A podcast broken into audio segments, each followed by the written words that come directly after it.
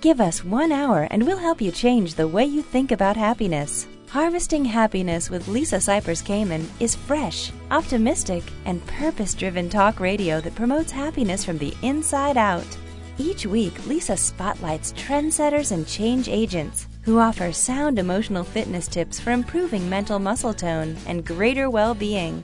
Guest experts include a diverse and proactive collection of the greatest thinkers and doers who are devoting their lives to creating a better world in which to live. Your host, Lisa Cypers Kamen, is a widely recognized applied positive psychology coach, author, documentary filmmaker, and lecturer specializing in the fields of sustainable happiness, mindfulness, and positive lifestyle management. Let's get to it. Here's Lisa. Good morning, good afternoon, and good evening, wherever you are. Welcome to Harvesting Happiness Talk Radio, broadcasting consciously prepared brain food from the beaches of Malibu, California. Each week, we explore the very serious business of happiness, sustainable well being, and human flourishing. We are not talking about that annoying yellow smiley face. No, no, no. We are talking about something much deeper and critical to the success of humanity. Authentic happiness is not selfish, egotistical, or narcissistic. In fact, it is essential in order for humankind to thrive. Sustainable happiness is important because it not only elevates our own well being locally, but also contributes to collective global flourishing. The achievement of a happy life is not only positively good for us, it is constructively good for those around us. In short, happiness matters. Happiness comes from the heart, and this show is most definitely all about the heart. Alrighty then, let's get to it. Today we're focusing on when art imitates life. What happens when we use multimedia in service to our mental health? My first guest is Travis Langley. So, we all love these characters that we see on TV, that we read in books, we read in comic books. Um, but what is it in these characters that we see ourselves, that we love them or loathe them because perhaps it's part of us that we're looking at? My next guest is exploring just that. His latest book is Doctor Who Psychology, A Madman in a Box. My guest today is Travis Langley, PhD, editor of The Walking Dead Psychology, Psych of the Living Dead, and Star Wars Psychology, Dark Side of the Mind.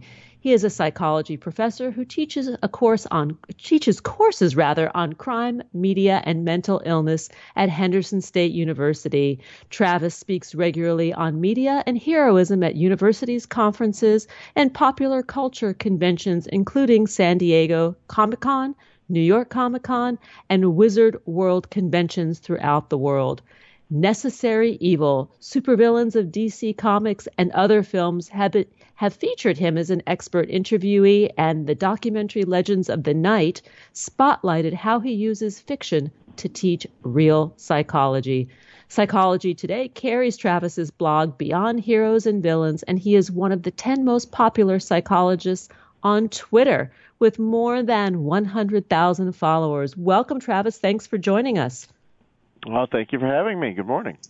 Oh well, this is this is a treat. So let let's talk about how and why we get attached to these characters and the shows we watch in a world that isn't really real. Well, when you start off as a small child, it's all equally real and unreal to begin with. We're going to have to learn those distinctions later on. So it, it, it's all fiction. It's all nonfiction from the very beginning of our lives.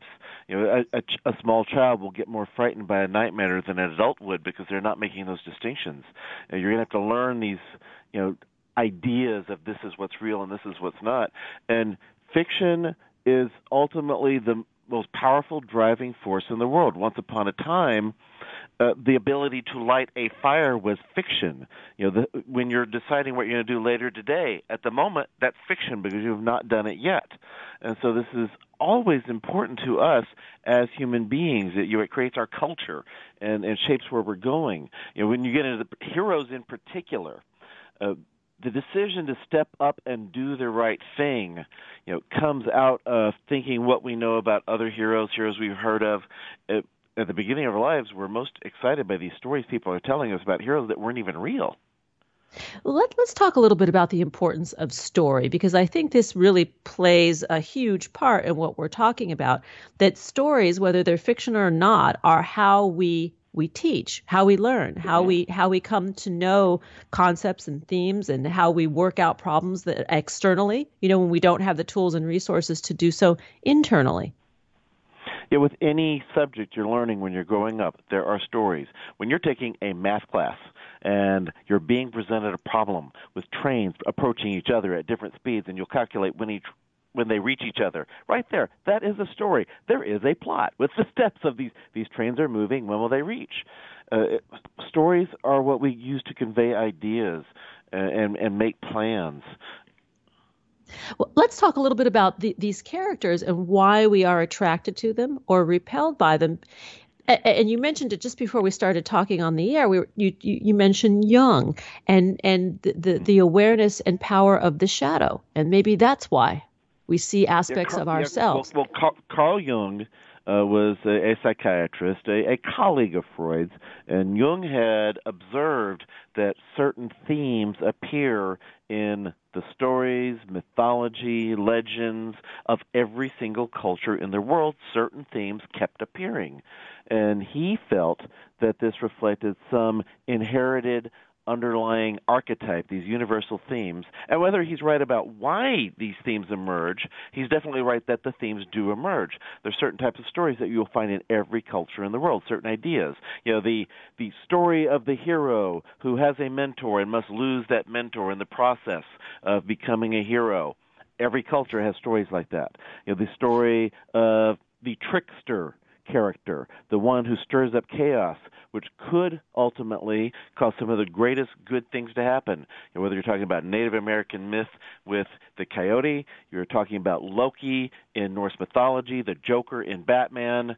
Uh, there is this trick. There's some form of trickster story over and over. They don't all take the exact same form, but certain themes are underlying. So Joseph Campbell, when he was writing A Hero with a Thousand Faces, he was building from Jung's ideas about uh, how these heroic themes are similar everywhere in the world. In fact, that title, "The Hero with a Thousand Faces," is saying that there's this underlying universal sense of what heroism is, and then it gets manifested in every single one of these different stories in all these different ways.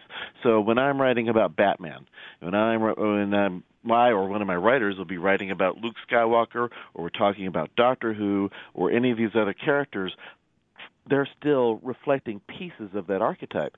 Some of them are more complex. Complex. They're not just reflecting one. Batman, you know, getting back to that arc, that shadow that you brought up. Batman has embraced the shadow side of himself, the darker part of his own nature. So he's gone through quite a bit through what Jung looked at as the hero's journey, and then Campbell elaborated on more clearly. He's gone through. He's faced himself. He's gone to his own dark nature and he's embraced it and found a way to work with it. And that was what Jung considered to be one of the most important aspects of growing and being very far along. So, from Jung, Jung's perspective, uh, Batman would be a very well-developed hero. You know, the, Doctor Who is the Doctor Who book is what's come out most recently. You know, the Doctor is constantly looking at the darkness in himself, and he's bo- he's bothered by it. And you see over the course of the series, you know, there's a there's a point between when the series originally ran in the 20th century and when it came back in the 21st in which there's this story called the time war that had happened. And the doctor undergoes some changes. A lot of it just has to do with differences in storytelling in the 21st century. But he has faced some darkness in himself. He has descended into the underworld and you know he's he's come back changed you know with with new abilities new gifts and new things that bother him it's important to add that, right? New, because there's new awareness. There is and there's this new awareness, and it does not. You know, the person can become an even greater hero. That doesn't necessarily mean he's a happier hero. Yes, and the, and and the, and the hero is flawed in some way, right? The hero is never the absolute perfection. If the hero when the hero is presented as being this this perfect character it, it is harder for us to accept that what they're doing is heroic. Well, it's like well he's perfect anyway. How is that heroic? If you you have a story of you know the supreme being doing something to fight evil that doesn't strike you as heroic. That strikes you as the supreme being doing his job. If you have a story of someone who's gotten a call you know, to well, many different things they could be doing. A call to become a minister, a call to become a prophet, the call to become the great warrior. You know, this person is called upon to do these things. They are human. The more human they are, then the more heroic it is that they go through and do these things. You know, when a, a hobbit has to go through and toss a ring into a volcano to destroy it. You know, his reservations about doing it, his foibles, his flaws, you know, these are the things that help us feel for the character and feel that this is a heroic thing to do. He's not a robot following a program. Yeah, and, well, and the the call that you mentioned, you know, is that that well, Joseph Campbell also calls it the call to adventure, right? When you're stepping from, mm-hmm. into the unknown world, the world that you are in no longer works for you. So you receive the call, you step over the threshold into the unknown, and it's uh, the separation and initiation into this unknown world where the transformation occurs. Yes, uh, for some that is a training story, but there has to be more to it than training. In Empire Strikes Back, Luke Skywalker goes through this when he's going to this cave and he faces this kind of hallucinatory Darth Vader and sees his own face in the Darth Vader head. He's he's confronting some of that part of himself. He's going through the underworld, you know, within the Star Wars story. Yes, which is a quintessential or epic uh, hero's journey, really. Um, well, we're going to need to take a break. And when we come back, okay. I'd love to carry on um, this theme in our discussion, perhaps getting into how the unconventional hero, with his or her unconventional personality or personalities, plural, helps us look at our own psychology, helps us see our own reflection in the mirror. Um, to learn more about the books and Travis Langley, you can find him on Twitter. He is in the Twittersphere at Superherologist. Once again, that's at Superherologist. You can also find him on Facebook at The Psych Geeks. We're talking today with Travis Langley about Doctor Who psychology, a madman with a box. Here come the tunes. We'll be right back, and that is a promise. Wait, wait, wait. Before we take that break, I want to talk about creativity and how making things can make you a happier and healthier person. Today's sponsor, Craftsy, is the digital destination devoted entirely to makers. More than 13 million enthusiasts from artists to quilters and beyond make Craftsy their home for binge-worthy on-demand content and access to the world's top experts and curated supplies all served up in a fun loving creative community. This year, resolve to live a more creative life. Sign up for your seven day free trial at craftsy.com slash happiness. Once again, it's seven days of free Craftsy at craftsy.com slash happiness. Here come the tunes. We'll be right back, and that's a promise. We know that life can be tough and that happiness can and does live alongside adversity. Connect with us on Facebook at Harvesting Happiness and follow Lisa on Twitter at Lisa Kamen for a daily dose of inspiration. We'll be right back after this quick break.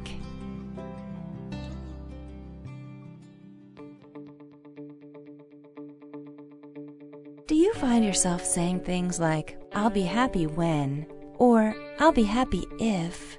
Does the finish line for happiness keep moving? Does the bar keep getting higher? What's getting in the way of your happiness right now? Too much going on?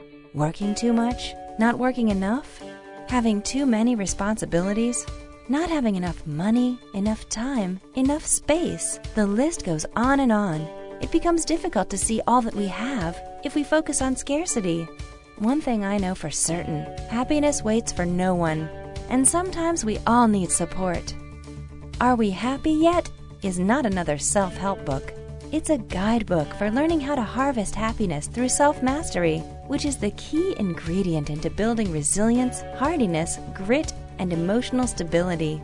Are we happy yet? Eight keys to unlocking a joyful life is available at Barnes & Noble, Amazon, IndieBound, and HarvestingHappiness.com.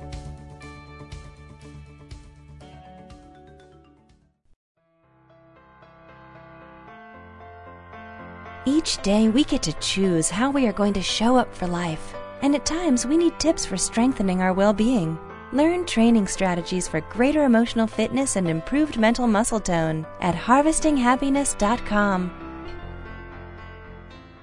Welcome back to Harvesting Happiness Talk Radio. If you're just joining us now, we are talking with Travis Langley and his new book, Doctor Who Psychology A Madman with a Box. And we're exploring really the superhero characters that we love and loathe and why they matter, how they reflect part of the human condition and psychology. So, Travis, talk about um, we, we, we left off talking about uh, the hero's journey and the Star Wars series.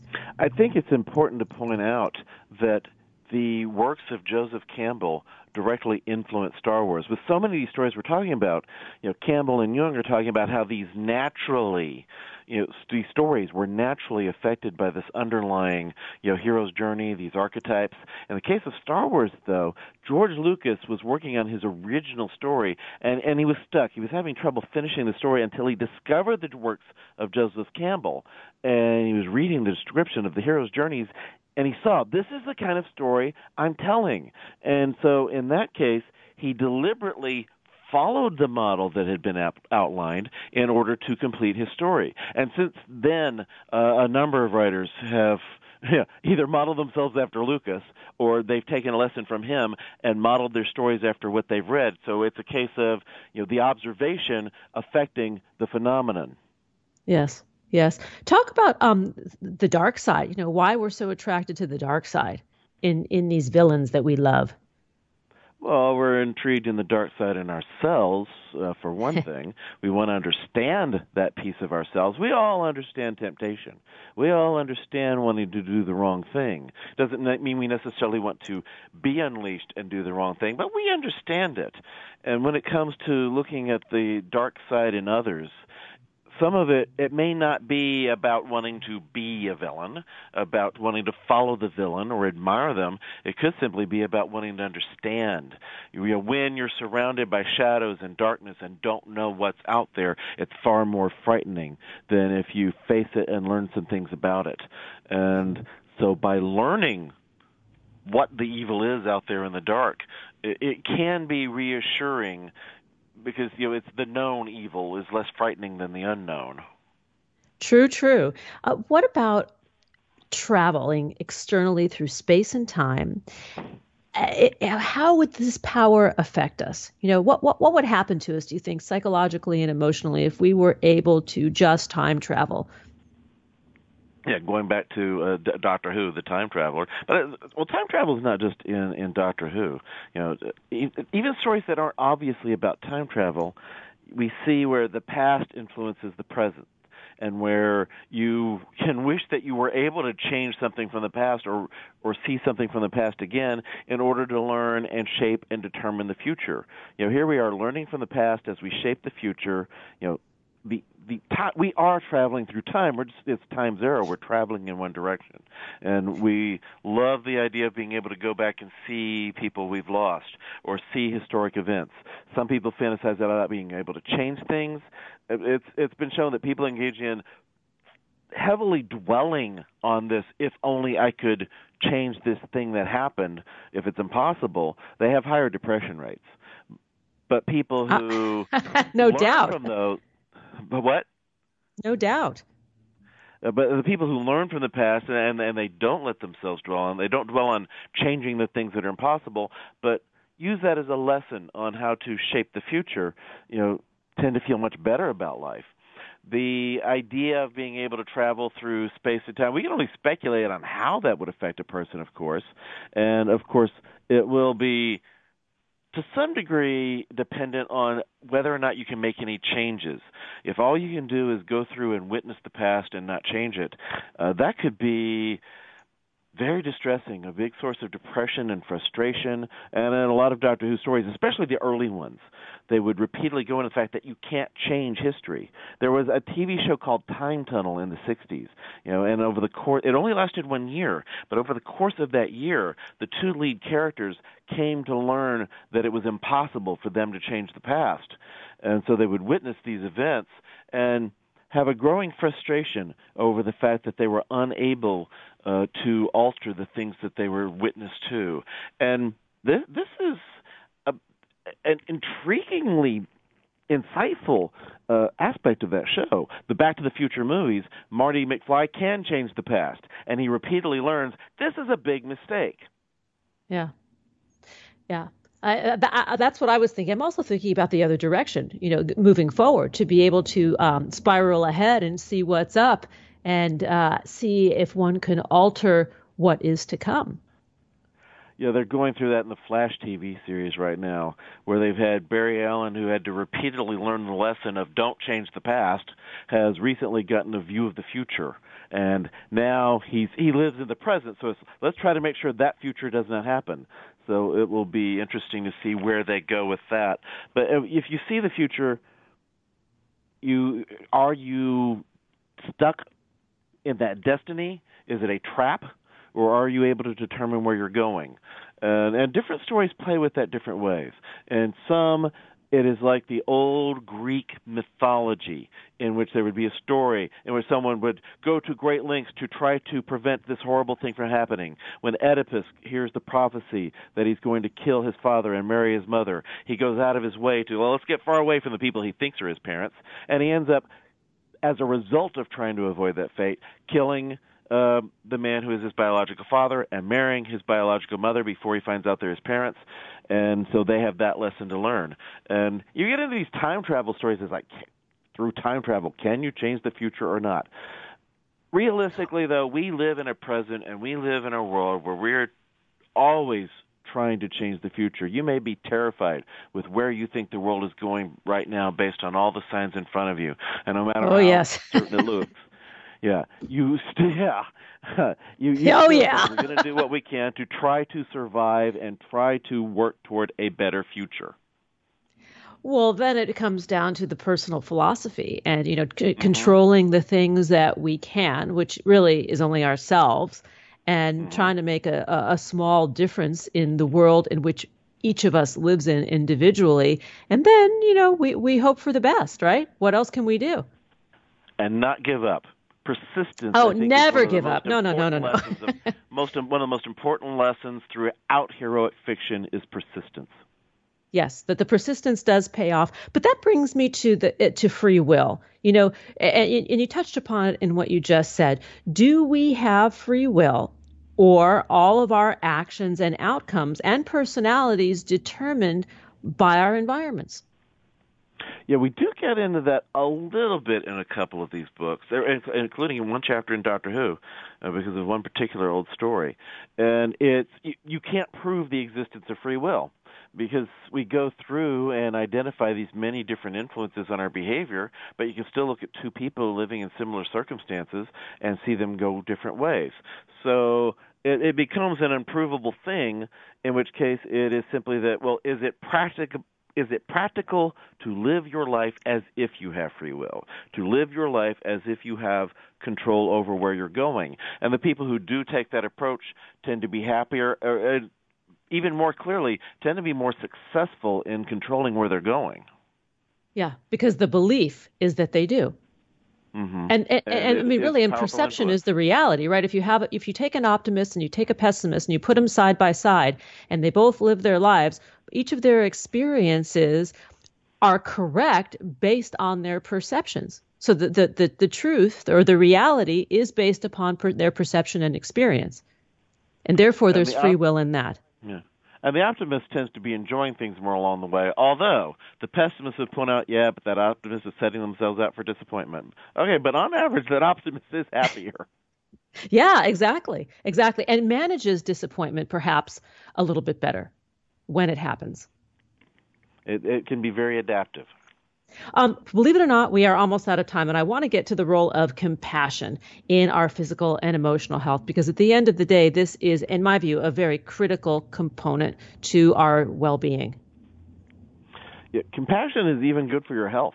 You know, people who have compassion, people who help others, for example, you know, have uh, releases of endorphins, which are good for the immune system, and that that relates even to the optimism. You know, the people who are you know, not just optimistic about the future, but optimistic about other people and feel for other people and, and believe that other people are worth helping.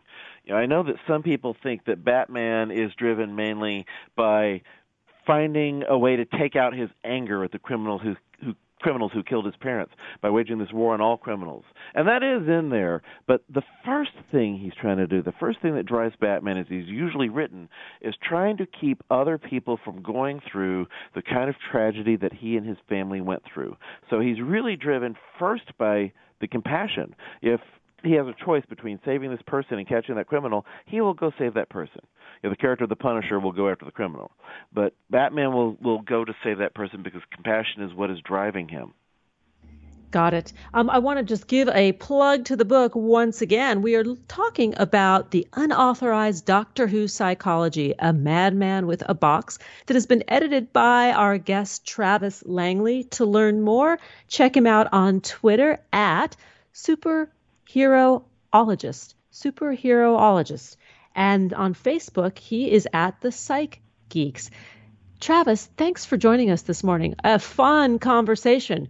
I urge our listeners to run out and get the book, Doctor Who Psychology. Travis, take it away. And you will never look at the books, TV shows, comic books, or their characters the same way again. Perfectly said. Thank you. Here come the tunes. We'll be right back, and that is a promise. Nothing gives happiness like a free gift. Unwrap your present by signing up for Happiness Headlines, our monthly e-zine at harvestinghappiness.com. Stay tuned for more after the break.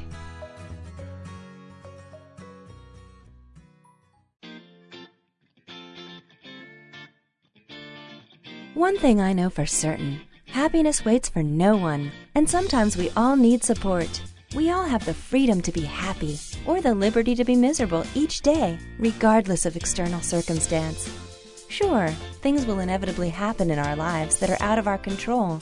There is only ever one thing that is totally within our control ourselves.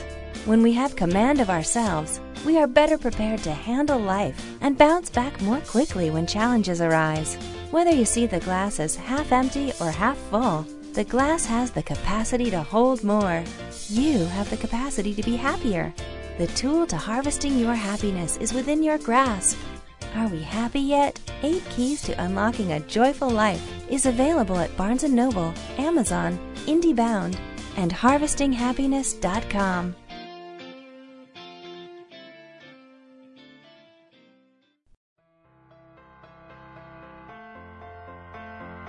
Each day we get to choose how we are going to show up for life, and at times we need tips for strengthening our well being. Learn training strategies for greater emotional fitness and improved mental muscle tone at harvestinghappiness.com.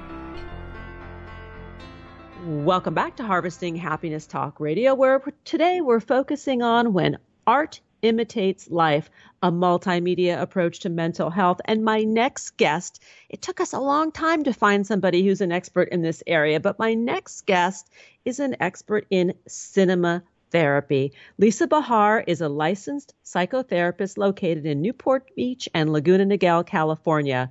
Lisa is known as a creative therapist, particularly with her use of cinema therapy, a collaborative tool of using film stories as symbolic metaphors of problems and challenges clients may be facing. Welcome, Lisa. Thanks for joining us on the show.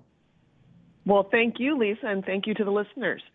Oh well, this is this is so cool because in my own practice, I've been using film for years and years and years. When I was in grad school, I made a film with this theory that you can help people heal passively through the use of film. Talk a little bit about the origins of cinema therapy and what attracted you to it as a tool for your clients.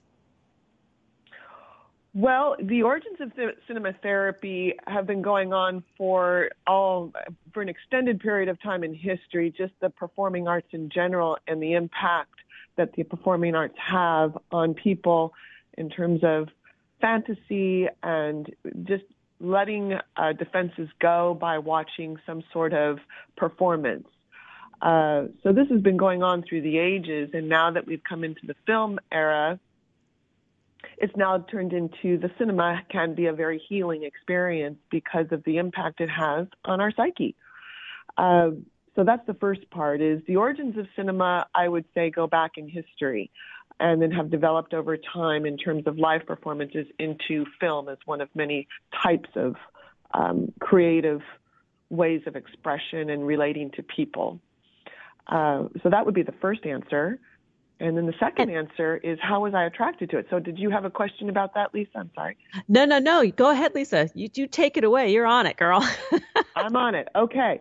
Well, the way I was attracted to it was not planned at all. In fact, my first career and the first my first degree was in cinema television production. So my first calling uh, for a career was in the movies and not realizing it at the time that I would uh, later in my life become a therapist.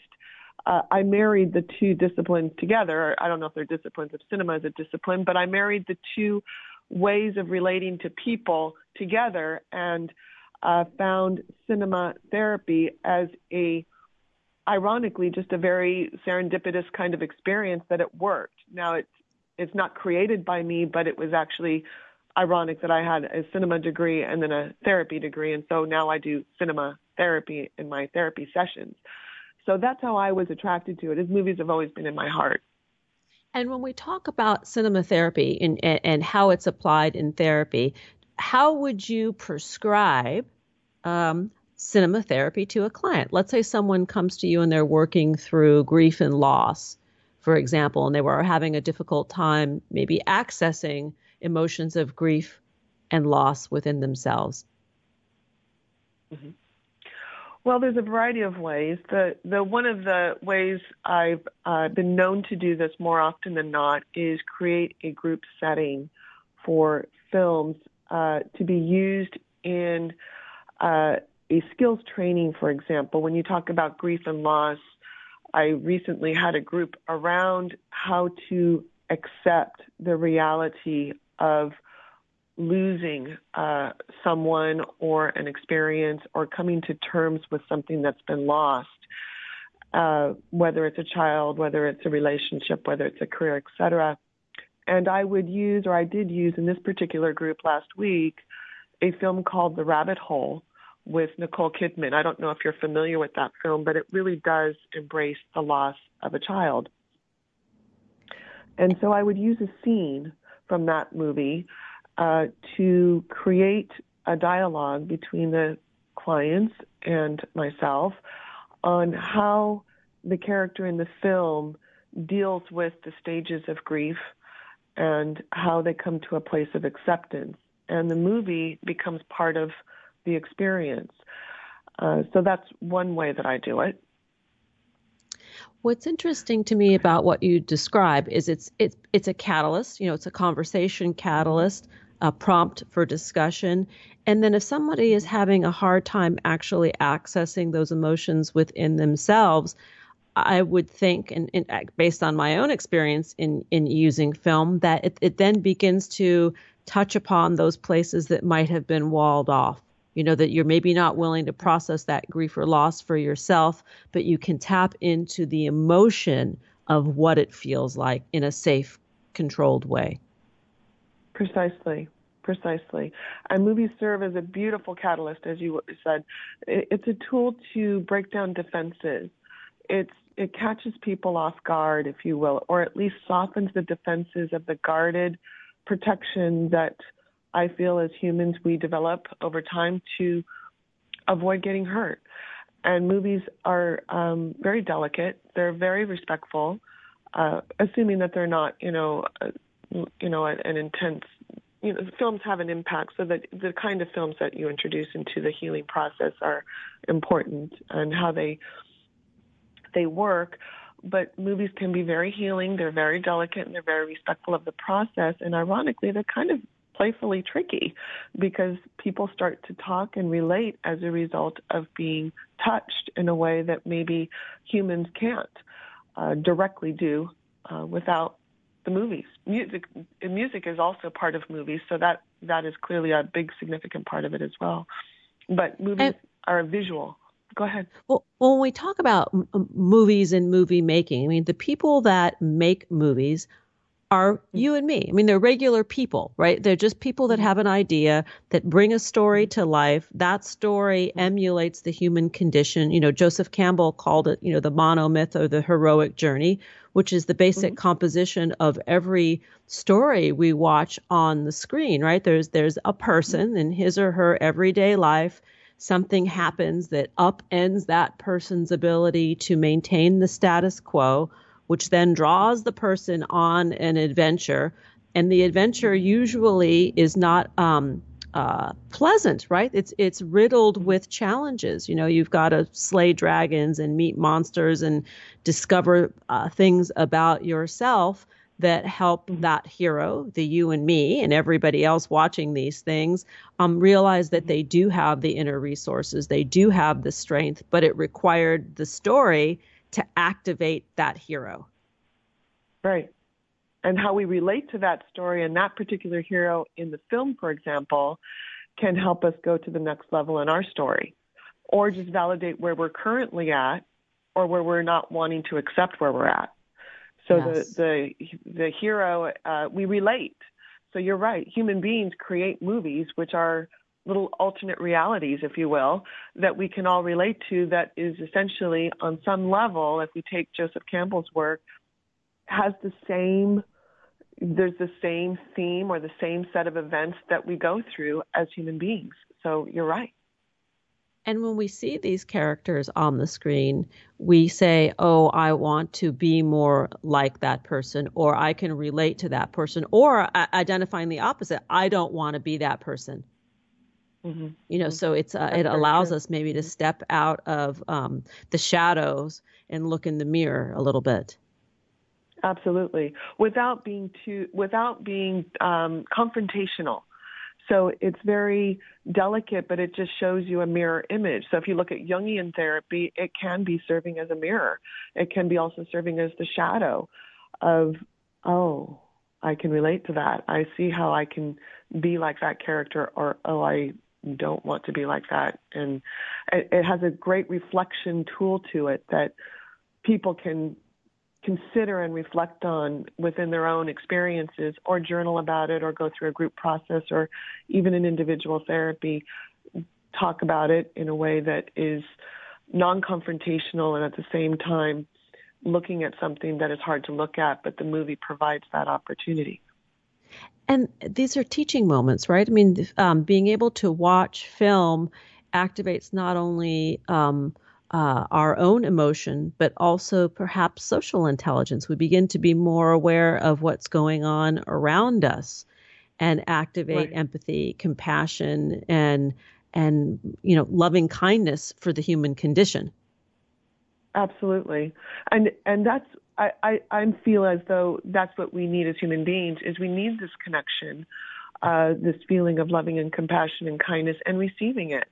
And movies serve as that glue or that way or that path to someone else's heart. I mean, it's really about how do we create contentment, which is harvesting happiness, and being able to share that with other people because we need communion to do that. It takes a it takes relationship. We're designed for relationships. So uh, movies serve as that way of of bringing people together. We're going to take that break, and when we come back, we'll continue the conversation with Lisa Bahar about cinema therapy. To learn more, please visit lisabahar.com. On Twitter, you can connect with her at Lisa underscore Bahar, and on Facebook, Lisa Bahar LM FT. Here come the tunes. We'll be right back, and that's a promise. Who says money can't buy happiness? Check out Lisa's new book, Are We Happy Yet? Eight Keys to Unlocking a Joyful Life, and other fun, fashionable, and inspiring items at Shop Happy at HarvestingHappiness.com. We'll be right back after this quick break.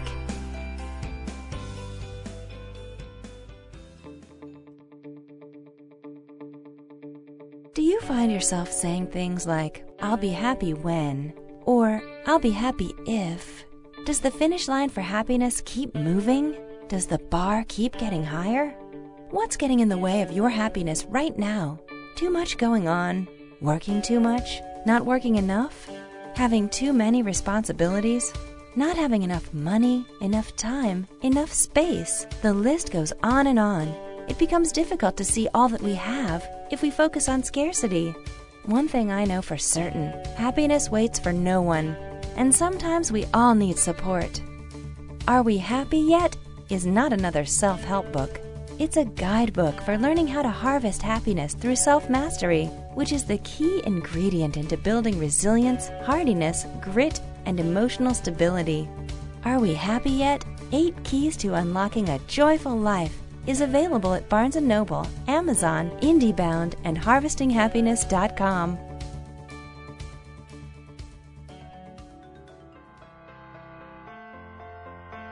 Each day we get to choose how we are going to show up for life, and at times we need tips for strengthening our well being. Learn training strategies for greater emotional fitness and improved mental muscle tone at harvestinghappiness.com. Welcome back to Harvesting Happiness Talk Radio. If you're just joining us now, I urge you to download and share this podcast because we're talking about something that's kind of fun and unique today, and that is when art imitates life, a multimedia approach to mental health. And my guest um, is Lisa Bahar. She is a cinema therapist. She's a licensed marriage and family therapist. She uses film as a healing modality within her practice. And I think there's good, compelling reason why it is so successful. Lisa, talk about some of your favorite films that you prescribe and the why. Well, it really depends on what the client is is expressing in terms of um, what's going on with them, and ironically, I will turn the tables on a lot of the clients and have them talk to me about the movies that they relate to and look for the kernel of what is in that particular film that they're drawn to that can relate to their current sam- symptoms or, or experiences that they're talking about in therapy. So I tend to be more um, reserved in how I prescribe a film, like you should watch this film in order to get this part of what you might be experiencing, and try to pull from the from the clients what it is that they're responding to in the movies. So that's the first part. But I do have my go-tos. And those are, sure. if you want me to talk about that, I think you do. Uh, well, let's see. The most recent one I've been using is uh, La La Land. And the reason I'm using that particular film is to be in the present, but at the same time improving the moment through fantasy.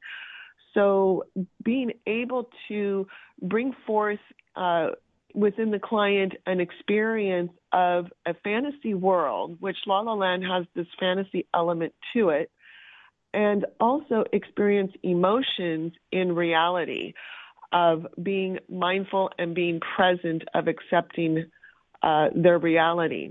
So what I'm trying to accomplish there is uh, being present, but at the same time balancing the world of hope and fantasy of clients who might be losing hope or feeling as though there's nothing to live for.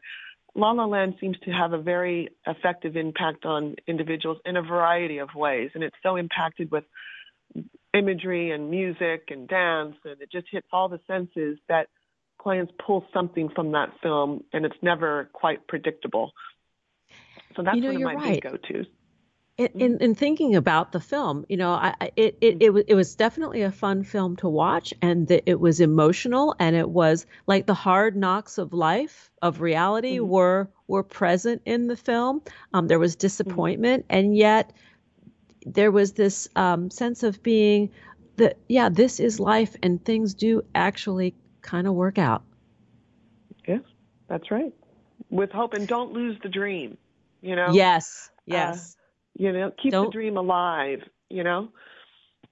Well, without hope, we're we're really we're dead, right? I mean, it, hope really right. is that ingredient that floats us through life. If we don't carry, you know, faith and optimism and hope for something tomorrow, we can be sunk. Right. So true. Give us it's a so couple true. others. And give us another. Okay. Uh, I also like a film uh, in regards to accepting uh, for example, in this case, addiction or any kind of diagnosis that's difficult to accept. Uh, I like a film called Flight with Denzel Washington. Ah. Uh, in terms of radical, you remember that one, Lisa? I do remember that one. Yeah. So I find that that's a very helpful film on a journey of acceptance, accountability. I work a lot with clients in recovery and the the ending scene, for example, of just coming to terms of being an alcoholic and what that means of dealing with the consequences and finally feeling free inside of well, he's literally in a uh, I don't want to spoil the movie, but he's in a well, I'm going to spoil the movie, uh, in a jail environment. So he's never felt more free before than when he was let go from this resistance of accepting the reality of alcoholism in his life. So I use flight a lot in movies. That's a good one. What That's about The Wizard one. of Oz? This is one that I've actually oh. used.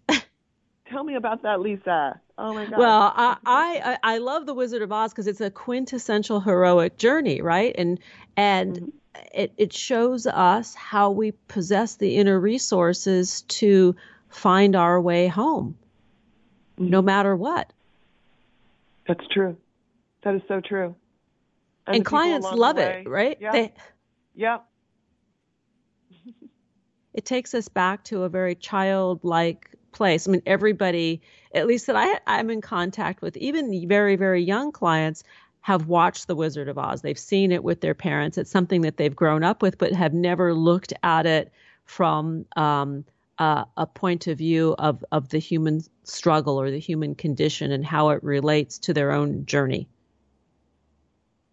you've inspired me to watch that movie again because I remember as a child I was so oh frightened by that movie and the, the little witch and the dog and Toto and the basket and oh my goodness I had now that I look at it it's I want to go home I want to go home uh which is home within or whatever that means to to a person is the spiritual connection to that place of calm that place place of safety and that place of of peace uh but yeah, I want to watch that movie again now that you've mentioned it. I, I will use that movie.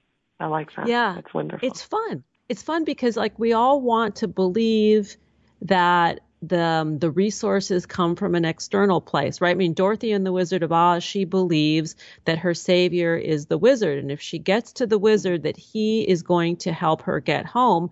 And then she meets the wizard. She finally arrives at that destination that she thinks is the key to her happiness or the key to her return, only to find out that he's kind of a small, impotent guy that really has no powers to send her home. But she received this message that if she, that she can click her heels and go home. And mm-hmm. she had the resources all along, but the journey is what activated her ability to believe in herself. I love it. Oh. It's so it's right, isn't it? All of our stories, you know. That's it. That's it. That's it. It's all right there. It's all right there. Just follow that yellow brick road, and you'll get there.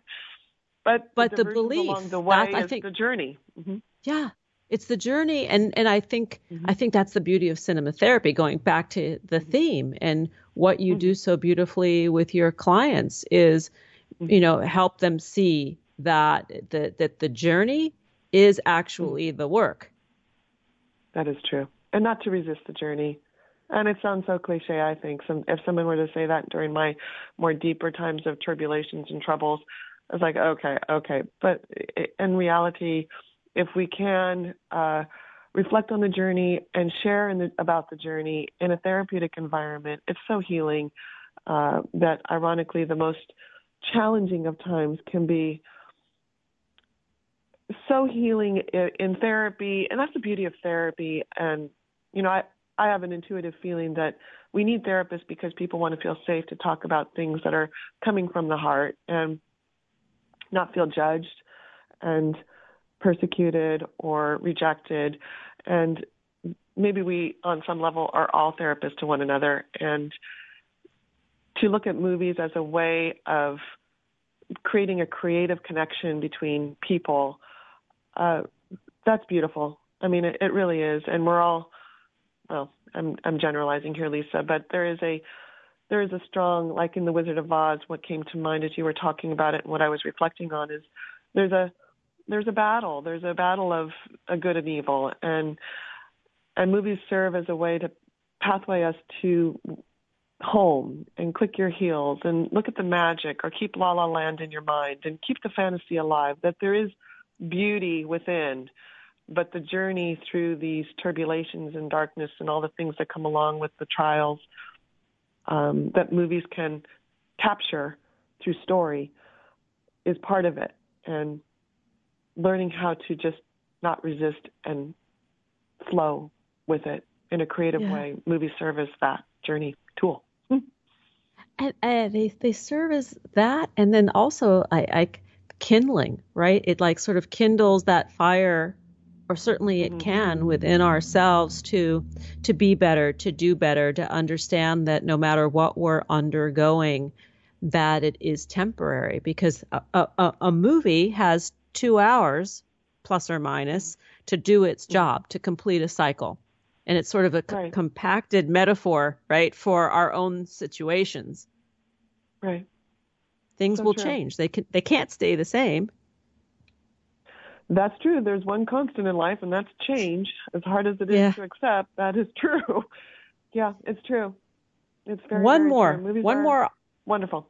Go for it. One oh, more. Me. one, one more all-time favorite uh, uh, film prescription. Um, well, let me go. I'm all over the place, but you know what's coming to mind is ooh, I want to squeeze like three more. But oh, you know, Chef, the movie Chef. I love Chef. Do you did you see the movie Chef? I did not, but th- you you can have more than one, by the way. but so okay. Chef, talk Chef. a little bit about that. Okay. Well, Chef has a great uh, theme there about an individual who is successful in one place of his life, but he's stifled. So he's following all the rules, and then he finds that he gets fired and has to figure out things and uh, do it his way.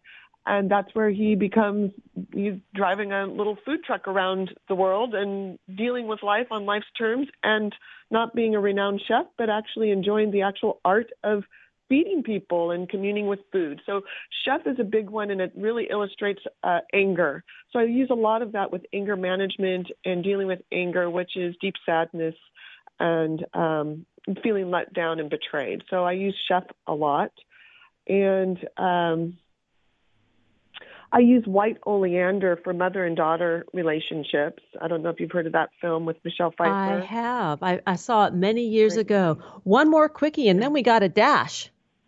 Oh my goodness! Well, Girl Interrupted is another one for um, dealing with mental health and the challenges related to borderline personality. And so I do a lot of Girl Interrupted and Good Will Hunting. Don't let me forget that one. oh, yes, Good Will. Yes, both of those are amazing. To learn more about cinema therapy and the work of Lisa Bahar, please visit her website at lisabahar.com. On Twitter, you can connect with her at Lisa underscore Bahar and on Facebook, Lisa Bahar LMFT. Thank you, Lisa. This was fun. Thank you, Lisa. This was fun. Thank you so much. And thank you to your listeners. Thanks for joining us on Harvesting Happiness Talk Radio. This is Lisa Cypers Kamen and my guests today, Travis Langley and Lisa Bahar, wishing you kind thoughts, kinder words, and the kindest of actions. Until next time, remember happiness is an inside job. Happiness is your inside job. Go out and rock your day. Thanks for joining us on Harvesting Happiness Talk Radio with Lisa Cypers Kamen. Join us each and every Wednesday for a brand new episode of consciously curated talk radio from the heart. Keep harvesting your own happiness anytime from the comfort of wherever you are with hundreds of free downloadable podcasts from our libraries on TogiNet, iTunes, and SoundCloud. In a complicated world seemingly driven by nonstop negative news, Lisa's mission is to celebrate the upside of life and seek the silver lining of our challenges by transforming them into uplifting growth opportunities for all. To learn more about Lisa's global consulting services, please visit harvestinghappiness.com. Spread more joy by liking us on Facebook at Harvesting Happiness and following Lisa on Twitter at Lisa Kamen. Harvesting Happiness Talk Radio is produced in collaboration with TogiNet Radio, KBUU, RadioMalibu.net, and is available on PRX, the Public Radio Exchange.